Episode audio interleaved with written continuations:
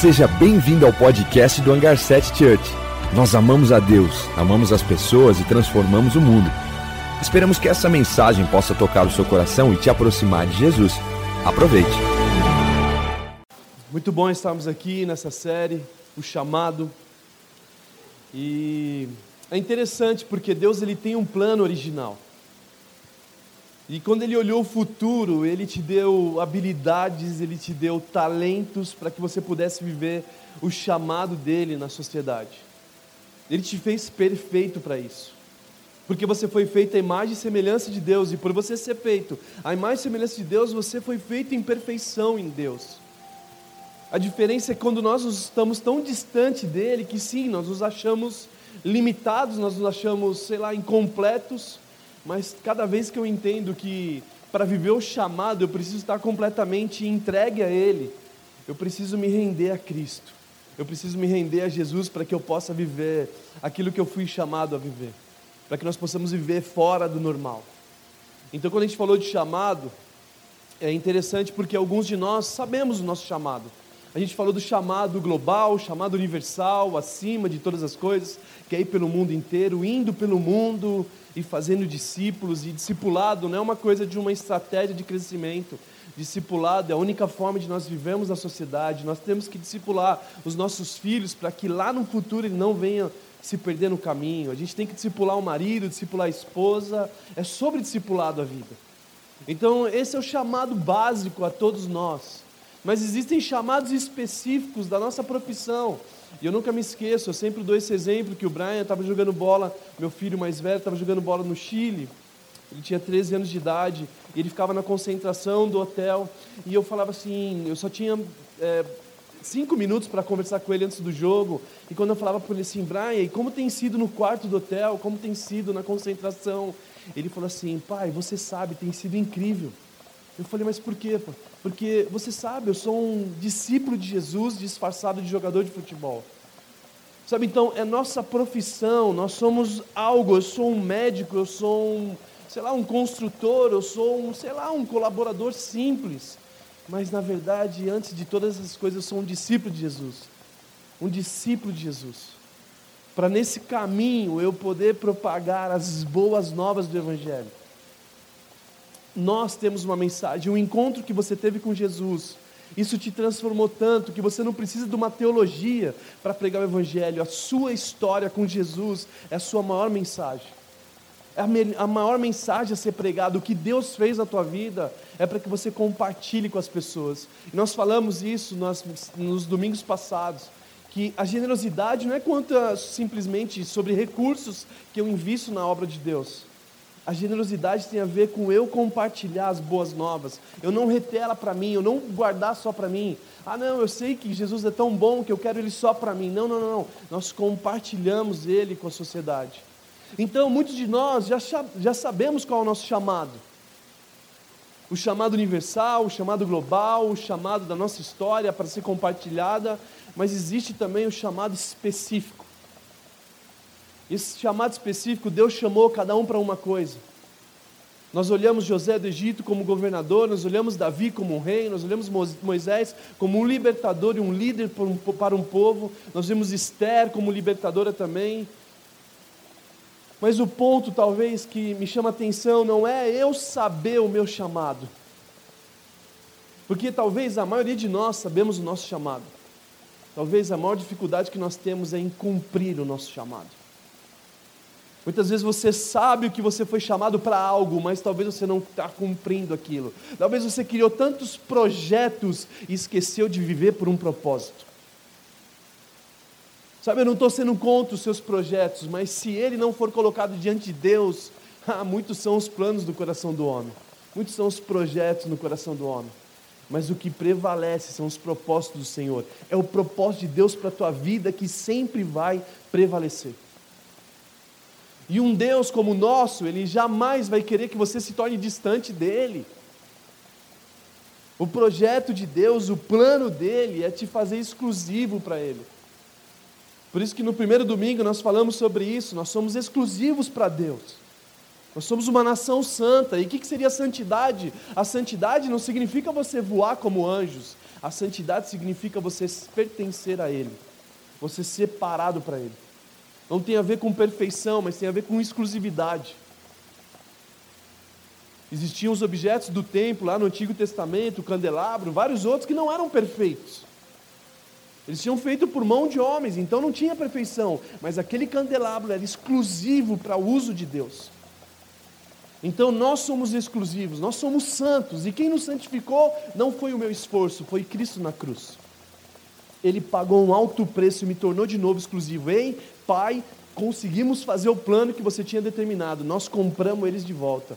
Eles tinham sido enganados pelo inimigo, nós perdemos ele, e agora eu fui lá e comprei de novo, então eles são meus eles são um povo exclusivo, eles são santos, nação santas, eles pertencem a mim. Então, quem nos santificou foi o próprio Cristo, nos comprando por um alto preço. E mesmo que nós não temos consciência disso, muitas vezes o papel de Jesus é enviar o Espírito Santo para te falar: Ei, você é meu, por que você está fazendo nesse lugar? Ei, não escolhe essas coisas que o mundo está te oferecendo, vocês são meu. Então o Espírito Santo de Deus está sempre, em todo tempo, batendo na nossa porta. Depois aqui ela falou sobre o sacerdócio, que nós somos chamados a ser sacerdotes. E sacerdotes é aquele que se relaciona com Deus e se relaciona com o povo também. Então nós oferecemos Deus às pessoas e as pessoas também ao nosso Deus. Esse é o nosso chamado, um dos chamados principais nossos. E por isso que eu quero ler um texto para nós falarmos um pouco da história também de José no decorrer dessa mensagem. Em Jeremias 1, Versículo 5 diz assim: Antes de formá-lo do ventre, eu o escolhi. Antes de você nascer, eu separei e o designei profeta às nações. Profeta às nações. Ei, presta atenção. Vocês foram chamados, eu escolhi vocês antes de vocês nascerem. Talvez muitos de nós pensamos que nós somos um acidente, o pai e a mãe não nos planejou muitas vezes mas Deus já tinha um propósito e Ele já tinha te escolhido antes de você nascer, para que você pudesse ser profeta às nações, aquele que profeta. O que é o profeta? Aquele que anuncia, aquele que glorifica a Deus com a sua vida separada a Ele. É um profeta, como a gente estava falando sobre um pouco atrás, sacerdócio e exclusividade como nação santa. Deus te levantou como pregador do Evangelho para as nações, para que a tua vida seja um instrumento dele para que você possa fazer com que Jesus seja conhecido por onde você passar.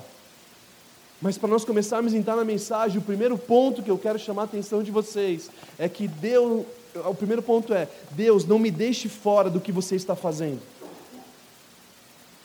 Tipo, Deus, não me deixe fora do que você está fazendo. Nessa semana eu tive duas pessoas importantes na minha vida falando sobre esse tema. Um foi numa ministração que a gente estava conversando junto, e outro foi num café. Duas pessoas falam assim, cara, lembra daquela mensagem, lembra daquele momento que nós falamos, Deus, não me deixe fora do que você está desenhando sobre a nação brasileira, Deus, eu não quero ficar fora disso. Eu estava conversando com um pastor mais, mais experiente, mais velho no, no caso, e nós estávamos conversando, ele falou assim, Juan, eu estou tão empolgado com o que Deus está fazendo no Brasil, eu estou tão empolgado, não sei se você está percebendo, eu estou tão empolgado, mas eu também tenho medo. Eu falei assim, cara, mas por que você está empolgado? Eu falei assim, cara, porque não tem momento mais único do Evangelho de Deus ocupar os lugares na sociedade. Nós estamos favoráveis sobre isso. Nós conseguimos ocupar lugares na sociedade, na educação, nós conseguimos entrar em lugares na, na, esfera do esporte, na esfera do empreendedorismo. Nós estamos vendo o povo de Deus ocupando esses lugares. Eu falei assim, tá, mas o qual é o medo? O medo é nós perdemos a oportunidade que Deus está nos dando. O medo é nós ficarmos fora disso que Deus está fazendo. Porque nem todos vão acabar se entregando a Deus, vão continuar pensando em si, pensando na sua própria vida. E um texto que me chama a atenção é Esther, capítulo 4, versículo 14. A rainha Esther, a Esther, que vocês normalmente conhecem a história dela. O seu tio Mordecai, o seu tio mais experiente, um homem de Deus, estava aconselhando ela e disse assim: ó, Pois se você ficar calada nessa hora, socorro e livramento surgirão de outra parte para os judeus. Quem sabe se não foi para um momento como este que você chegou à posição de rainha. Sabe, Esther, ela se torna rainha não pela beleza dela de fora, mas a beleza de dentro. Vocês, não sei se vocês sabem, mas o rei Assuero, ele estava procurando uma esposa E ele faz um teste, ele com direito, a gente está falando de Antigo Testamento, com direito de escolher, escolheu as mulheres mais lindas daquela geração, e de repente chega Esther. Esther não queria se relacionar com o rei. Mas aí o rei vai e escolhe ela, porque a beleza de Esther não era a beleza de fora, não era beleza de aparência física, era a beleza de dentro que mostrava o evangelho, que mostrava o poder do reino de Deus para fora. Mas quando Esther começa a observar as belezas do reino, o castelo e os manjares, ela começa a esquecer um pouco do povo. E aí o seu tio desperta ela, por isso que é importante alguém te acompanhar na sua jornada de fé. Por isso que nós temos aqui as nossas naves, para nós não andarmos sozinhos. Não faz sentido nós andarmos sozinhos, porque se nós não tivermos pessoas maduras nos aconselhando, normalmente nós estamos em lugares estratégicos, mas nós não conseguimos entender o porquê Deus nos colocou nesses lugares. Então Esther, ela estava pronta para ser um instrumento de Deus, mas se ela não, não, não, não prestasse atenção no que seu tio estava dizendo, provavelmente ela ia deixar de passar aquilo que Deus chamou ela para fazer. E, gente, eu estou cansado de ver pessoas ao meu lado vivendo isso. Saber o chamado deles, mas não conseguiram cumprir o seu chamado. Estão deixando passar. O que o, esse pastor, o Josimar, um amigo nosso, acho que a maioria de vocês devem conhecer ele do tempo antigo. Ele falou: eu tenho medo de eu deixar isso passar, a oportunidade que Deus está me dando. Então, quando nós olhamos para a palavra de Deus, nós percebemos várias vezes Jonas fugindo do chamado dele, Adão e Eva mais influenciados pela terra do que pelas coisas do céu, do que a sabedoria humana, do que as coisas estavam acontecendo naquele período, e eles foram influenciados por isso, ao invés de se render a Cristo. E por isso que toda vez a palavra de Deus me refere a isso: ei, a seara é grande, mas são poucos trabalhadores. A seara é grande, mas são poucos que querem realmente colher, não é nem trabalhar, é só colher. Porque estão perdendo tempo com várias coisas. Se você olhar Mateus, Lucas, João, Marcos, todos esses quatro evangelhos estão sempre, em todo o tempo, falando que o reino de Deus é semelhante a isso, mas o trabalho, mais tantas outras coisas, tiraram eles de usufruir do meu reino. Porque é para usufruir mesmo.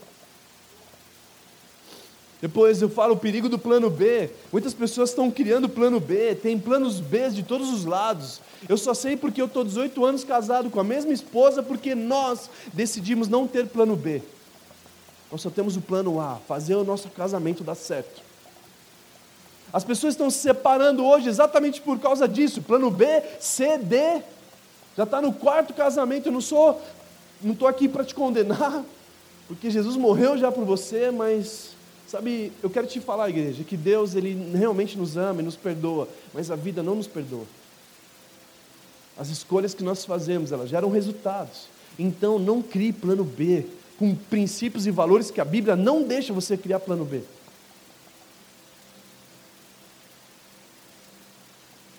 Existem uns navegantes, uns navegantes espanhóis, no, em 1526, que eles colonizaram o Equador. Essa história é muito interessante, eu não me lembro, não recordo o nome desse rapaz, desse cara que foi um revolucionário lá no Equador. Ele chegando no Equador, a primeira coisa que ele falou para os seus soldados, para os seus exércitos, para o seu time, ele falou assim: Ei, vamos queimar a embarcação. Queime a embarcação. Queima embarcação, os caras, não, pelo amor de Deus, como a gente vai queimar a embarcação? Não, não, não, não. Nosso futuro pertence a essa terra, nós vamos colonizar aqui. Então nós não queremos tirar, nos livrar de tudo que vai nos fazer voltar para trás, de tudo que está nos ligado ao passado. Esse cara queima a embarcação dele. Porque ele não tinha opção de ter plano 2. E por isso que ele avançou e fez com que esse lugar se tornasse a nação como Equador. Sabe, muitas vezes nós temos tantos planos que nós nem sabemos qual é o plano de Deus para a nossa vida. E normalmente o plano B significa porque nós não conseguimos entender o que Deus está querendo fazer. Porque se nós tivermos convicção do que Ele está fazendo, nós não teríamos plano B na nossa vida. Nós só teríamos um plano só. Um único plano. Eu nunca me esqueço de Napoleão. Napoleão ele fez um exército maravilhoso e estava combatendo, e estava um momento que o exército estava perdendo a batalha, e eu não sei se vocês sabem, mas a comunicação daquela época não era pelo WhatsApp, era por trombetas. E os caras estavam lá na trombeta e Napoleão falando para o cara: toca a retirada, toca a retirada, a gente está apanhando aqui. E o cara, tu, tu, tu, tu, tu, tu, tu, tu, vamos avançar, vamos avançar. E o exército começou a tomar frente, começou a pegar uma mensagem positiva, otimismo tal, e começou, o exército começou a virar um jogo. E quando o, o, exército vira o jogo, termina a guerra, a gente desvence, Napoleão fala assim, cara, você não entendeu o que estava falando? Estava falando para retirar, e você não estava tocando para retirar, você estava tocando para avançar. Ele falou assim, cara, na verdade, Napoleão, desculpa, eu não sabia tocar para ir para trás, eu só sabia tocar para ir para frente. E essa é uma história verdadeira. Sabe quando Deus te dá uma palavra, querido? Não ande para trás. Não ande para trás. Porque todas as coisas coopera para o bem daqueles que amam a Deus, segundo foi chamado para o seu propósito. Todas as coisas cooperam. Então não faz sentido nós andarmos para trás. Aquele que põe a mão no arado e olha para trás não é digno de avançar no meu reino. Segundo ponto, Deus não chama preguiçosos. O chamado de Deus não são para os preguiçosos. Todas as vezes que você vê Deus chamando alguém, todos eles estavam fazendo algo. Davi estava pastoreando o rebanho do seu pai e foi chamado para ser ungido a rei. Ele nem tinha roupa apropriada para aquilo. Ele não tinha roupa para ser ungido a rei. Não, não, não, não, mas ele estava lá, fazendo aquilo que Deus chamou ele para fazer. Na verdade, Deus estava usando Davi para trazer experiências para o futuro dele. Ele começa a pastorear um pequeno rebanho, porque Deus estava formando a identidade dele para o chamado dele, que era pastorear uma nação. Quando você vê Gideão, ele estava num tanque de prensar uvas, e o que Deus estava fazendo nele? Deus estava observando, ei, ele não é um covarde, por mais que ele se via covarde. Os inimigos de Deus estavam lá destruindo a nação e ele estava lá escondido, num, tan num, tanque de prensar trigo, prensando uvas, porque ele estava assim, cara, os caras não vão saber que eu estou aqui, não é período de trigo, de uva, sei lá, não, não me recordo muito o texto. Mas ele estava lá trabalhando. E aí Deus chama ele, ei, poderoso guerreiro. Ele fala, hã? Como assim? Eu não me vejo assim. E aí Deus começa a transicionar a mentalidade dele, que a gente falou na mentalidade do céu, na outra série. Ele começa a formar um DNA de poderoso guerreiro. Mas quando você lê o texto de Gideão, não era sobre Gideão, era sobre o Deus que levantou Gideão para vencer exércitos numerosos. Não era a força do braço de Gideão, era o poder do, do poder do, do, de Deus, que o poderoso do exército que fez os céus e a terra. Ei, presta atenção. Deus te chama e nunca você vai estar pronto para aquilo. O que você só precisa fazer é estar construindo, mesmo que seja fiel no pouco, para que Ele possa te colocar no muito. Deus ele quer realmente te recompensar, mas para que isso aconteça, você precisa estar trabalhando. Uma das coisas que nós aprendemos com José é isso. Em Gênesis 37, versículo 2 diz assim: Esta é a história da família de Jacó. Quando José tinha 17 anos, ele pastoreava os rebanhos com seus irmãos, ajudava os filhos de Bila e os filhos de Zilpa, mulheres de seu pai, e contava ao pai a má fama deles. Quando você observa José do Egito, José, ele era um menino que era diferenciado, ele já governava os seus irmãos. Ele era o mais novo naquele período e ele estava já gerenciando seus irmãos. Ei, pai, a produtividade está baixa, sabe por quê? Ah, porque esses caras estão pensando em outras coisas. Ei, pai, presta atenção, tá vendo que a gente tá, não estamos conseguindo avançar no, na produção aqui? É porque esses caras estão perdendo tempo com WhatsApp, Facebook, Instagram. Ele já estava, José já estava na nossa geração, ele já sabia que ia chegar um período que nós íamos estar lá perdendo tempo com besteiras.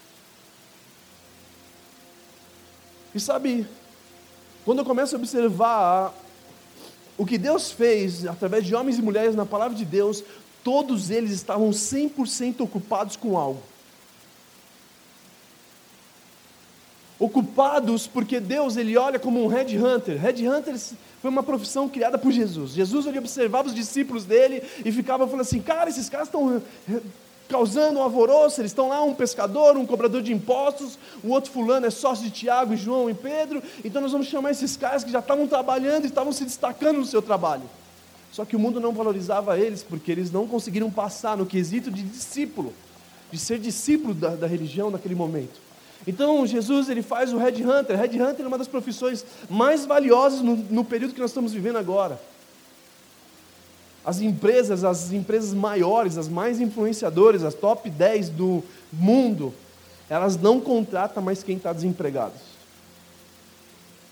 Eles têm headhunters que vão procurar os melhores, os que estão dando resultado. Por isso que aqui no Hangar nós formamos voluntários, não para servir a igreja, mas estarem prontos para servir o mundo. Por isso que aqui a gente não forma pessoas para pegar papel na igreja e não pegar na sua casa. Existem diretores de empresas que vão aqui nesse lugar procurar pessoas para trabalhar. Eles observam os nossos voluntários e falam assim: cara, esse cara está fazendo assim para Deus. Cara, esse cara trabalha sem, sem receber recurso. Sim, porque o que nós fazemos, dinheiro nenhum paga.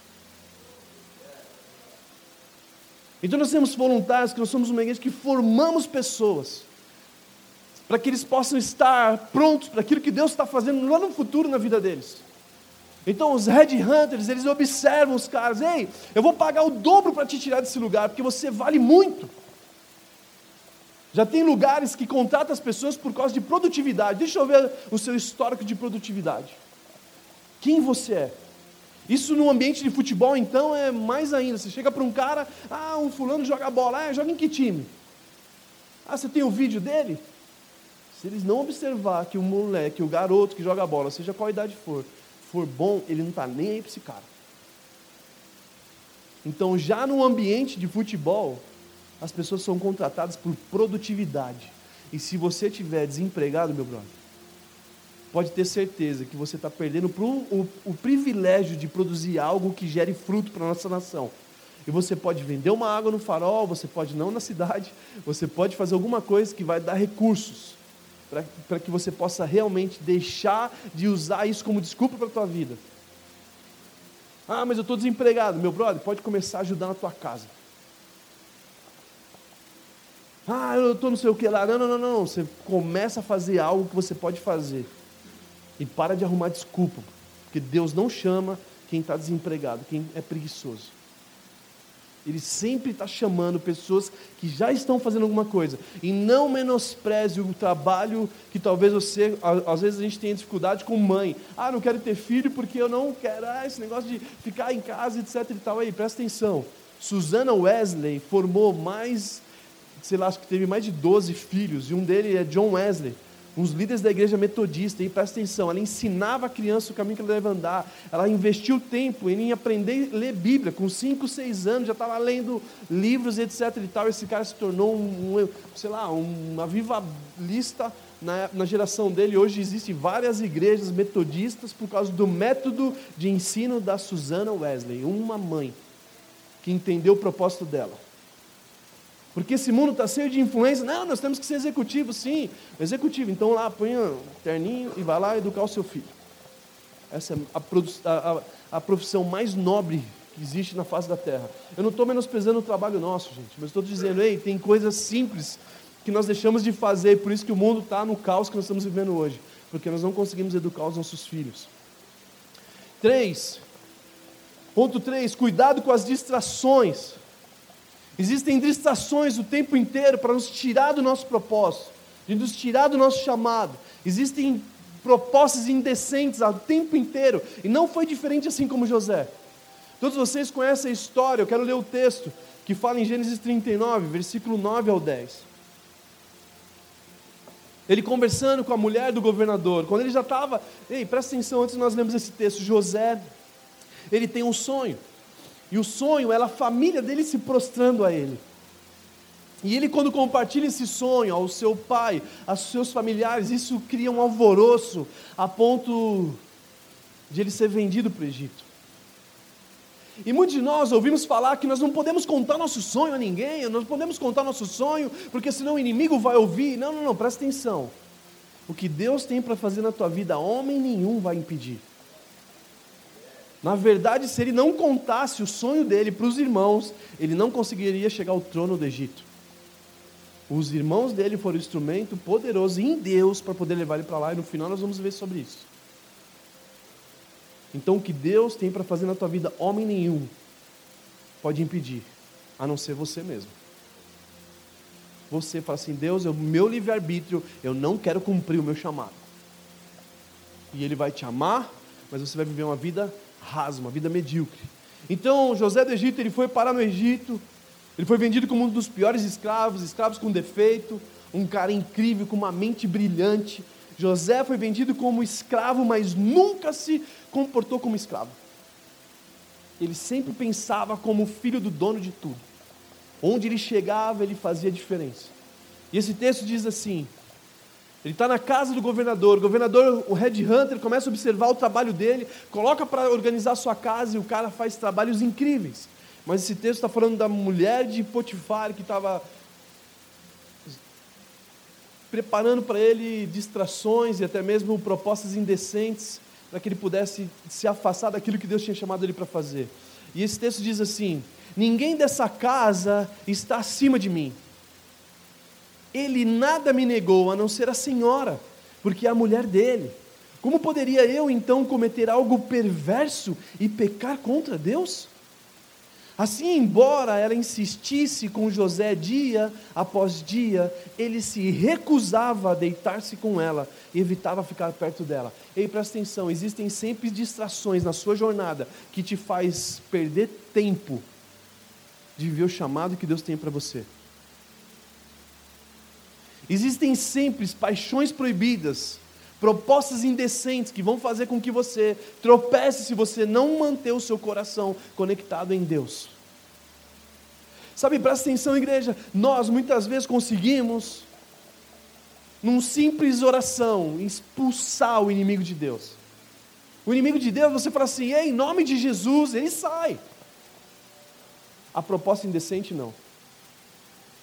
Eu estou fazendo um regime, gente, vocês, misericórdia. Eu gosto daquele texto que Jesus fala que os, os religiosos falando assim, mas vocês comem demais, vocês nem lavam a mão direita. Eu falo assim, eu sou um discípulo de Jesus, eu quero comer bastante. Então eu estou num um desafio na minha vida de, de fazer esse, de, de cumprir o que o nutricionista me falou, de conselhos.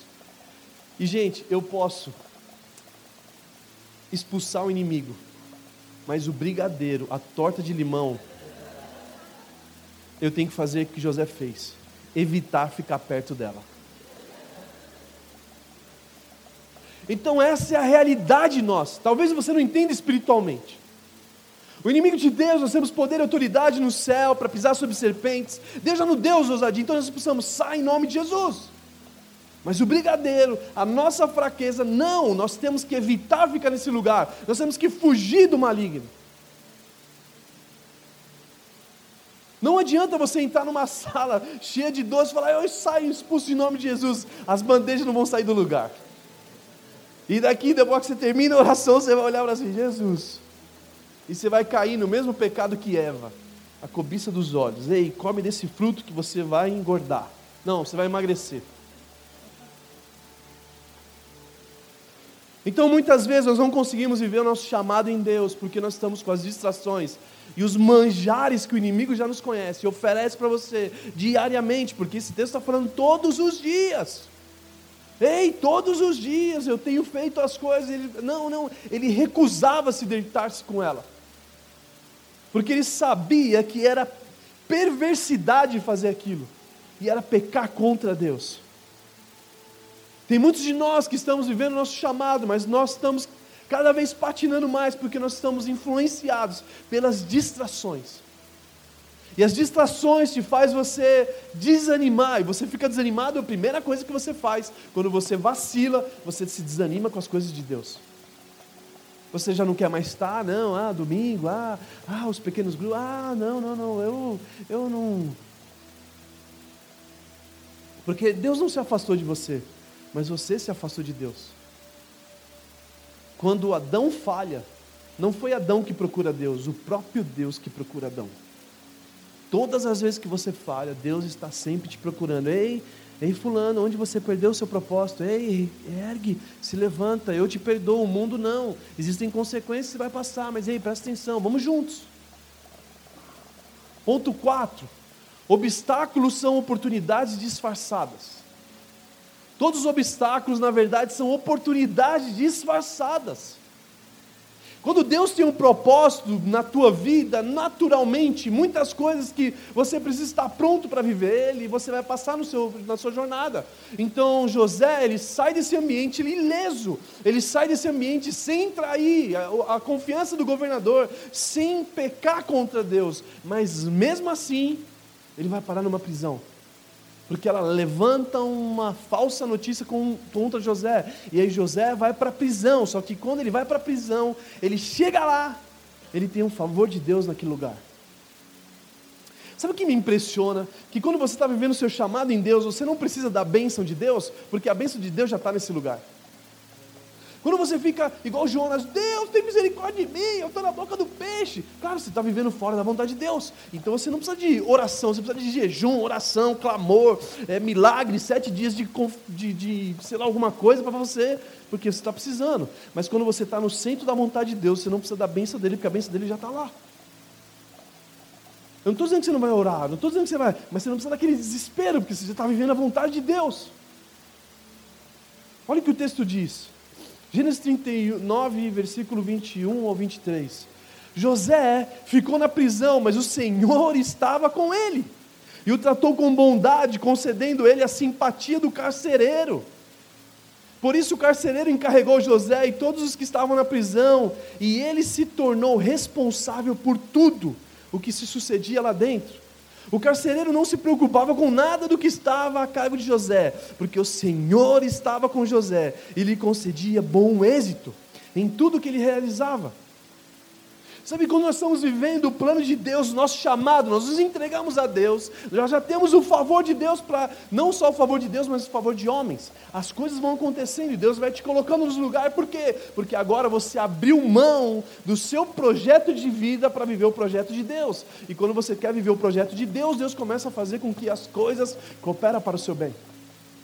E mesmo que você esteja dentro do cárcere, você está governando lá dentro. O cárcere não governou José, ao contrário, José governava lá dentro. Será que nas nossas dificuldades você tem governado ou as, as dificuldades têm te governado? Ei, Deus deu favor para José, para que ele pudesse governar. Então, onde ele entrava, na verdade, Deus estava formando ele para poder governar o Egito, mas antes ele precisava ser fiel no pouco.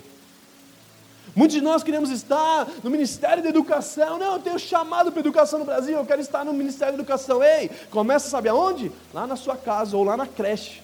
Os bercinhos lá de meses que você vai começar a ter experiências para Deus te preparar para te levar no Ministério da Educação.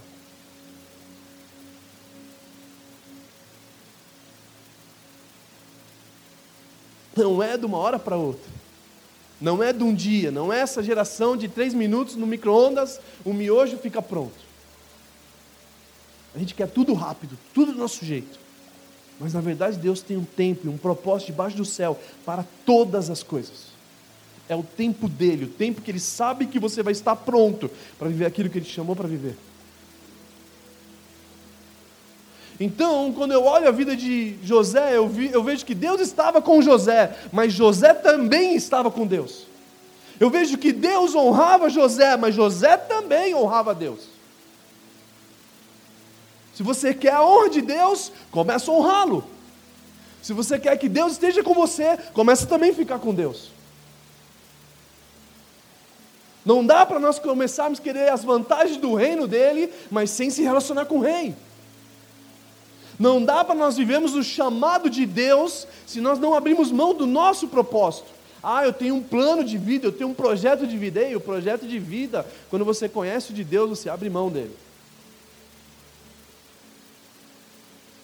Mas quando você não abre mão daquele que você, você não consegue acessar o lugar que Deus te chamou para viver. E aí você fica como Eva, como Adão, preso nas coisas desse mundo, ao invés de você falar, ei Deus, eu sei que eu tenho que abrir mão do meu orgulho, eu sei que eu tenho que abrir mão de muitas coisas, porque o começo é pequeno, né? É pequeno. É uma pequena nuvem. Como o profeta viu, ei, eu vejo uma pequena nuvem, mas essa pequena nuvem que vai transicionar a ponto de você ver as, as promessas de Deus se cumprir na tua vida. Mas ela é pequena. Até porque se Deus falasse para José, José só teve um sonho simples. Um sonho simples, Ei, os seus, seus irmãos vão se prostrar para você. Um sonho simples. Se José soubesse que ele ia parar na prisão, se José soubesse que ele ia ser tentado pela mulher do governador, se José soubesse que os irmãos dele iam vender ele para o Egito como o pior dos escravos, ele ia falar assim: Ei, Rubem, o irmão dele, ei, Rubem, vai lá fazer o chamado, ei, vai no meu lugar. Então existem coisas que Deus ele vai falando no processo. Você toma um passo, você não sabe de nada, mas você fala assim: Ei Deus, eu confio em você, eu me entrego, porque você é o Criador do céu e da terra. Você me fez por um propósito e eu me entrego a Ti, seja onde for. Abraão, ele assinou um contrato com Deus em branco. O livro de Hebreus 11 fala de Abraão. Hein? Abraão saiu para uma terra que, que uma terra da promessa, embora ele não soubesse para onde estava indo. Abraão obedeceu a Deus, saiu da zona de conforto para a terra que Deus tinha prometido para ele, embora ele não soubesse para onde estava indo. E o texto continua dizendo assim: que Abraão, ele falou assim: Ei Deus, eu não quero a terra prometida, eu quero a pátria celeste. O que eu quero é estar com você. Eu não quero o que suas mãos me oferecem, eu quero você por inteiro. Muitas vezes nós não conseguimos viver os planos de Deus, os propósitos de Deus, que nós estamos mais idolatrando os propósitos do que rendendo graças a Deus. Ei Deus, as suas promessas não são mais importantes que a minha. Ei, quando Deus falou que eu ia viver dentro de avião, eu tinha um ano de, de conversão, e Deus falou assim, cara, eu vejo vocês indo para as nações, a gente vai agora em outubro, eu e a Keira vamos para iniciar em Luxemburgo, Itália e Portugal. Eu falei assim, Deus, eu vi isso que ela, ah, mano, mas eu não contei para vocês, igreja. No carnaval, nós dormimos mais em aeroporto do que em cama e tomamos café. Para pegar em várias conferências de carnaval espalhadas pelo Brasil. Na outra viagem que a gente fez para a Europa, eu e a Keila dormimos, sabe aonde? No aeroporto de Barcelona. No chão, e o guarda acordando a gente. Porque nós chegamos muito antes do voo, não tinha nada aberto na cidade, nós de madrugada lá, ninguém vê. Ele diz assim: Deus, olha a sua promessa, nós estamos dormindo aqui, como que você faz? Não, não, não, não. Ei Deus, as suas promessas não são mais importantes que você. Quando a sua promessa não é mais importante que Deus, Deus te coloca sobre elas, porque elas não te têm. E Deus não divide teu coração. Ei, presta atenção no que Deus está falando com você, para que você possa viver o teu chamado. Então Deus honrava José porque José honrava Deus. Nem o palácio, nem a cadeia, nem a casa do governador fez de José um escravo. Ele tinha mente de Cristo. Ele conseguia governar sobre todos esses lugares, em caos ou sem caos, ele conseguia governar. E na verdade Deus só estava formando a faculdade do céu para que ele estivesse pronto para viver o seu chamado. E cinco, e o último. O chamado é por um propósito maior. O nosso chamado sempre vai ser por um propósito maior. Não era sobre Abraão, não era sobre Moisés, não era sobre José, não era sobre Esther, não era sobre Ruth, era sobre a humanidade. Não era sobre Salomão, era sobre o mundo inteiro. Era um Deus que levantou Salomão para abençoar a nação. A sabedoria de Deus não estava sobre Salomão, estava sobre o povo através de Salomão. Então o nosso chamado, é, o propósito é por algo maior, não é só você. Não é por você e para você.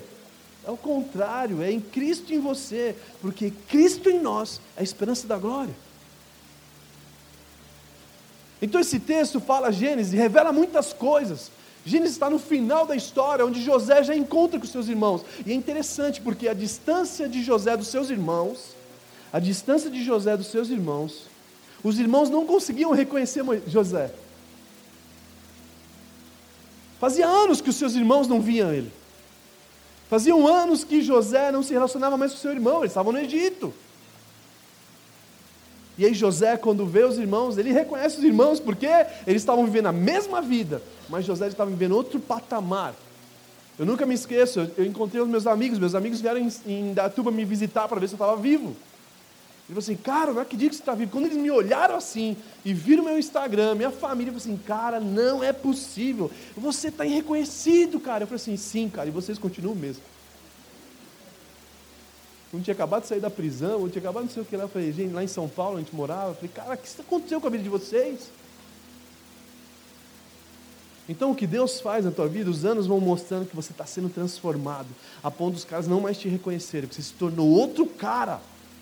Mas eles, se não se rendem a Deus, continuam sendo o mesmo, querendo buscar a sua própria vida, querendo construções e propósitos e projetos do eu. Então esse texto está dizendo assim: cheguem mais perto, disse José aos seus irmãos. Quando eles se aproximaram, disse: Eu sou José, o seu irmão, aqueles que vocês venderam ao Egito. Agora não se aflinjam, nem se recriminem por terem me vendido para cá, pois foi para salvar vidas que Deus me enviou adiante de vocês.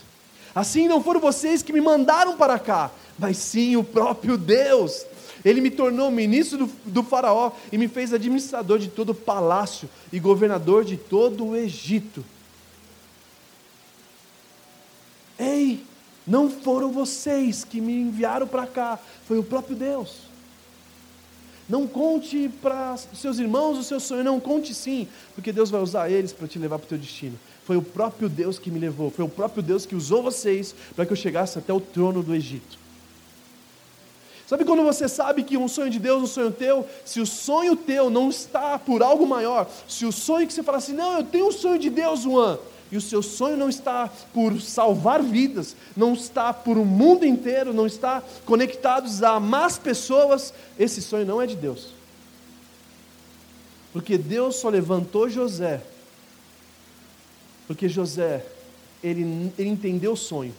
No sonho, José, lá no início, os irmãos e a família dele se prostravam para José.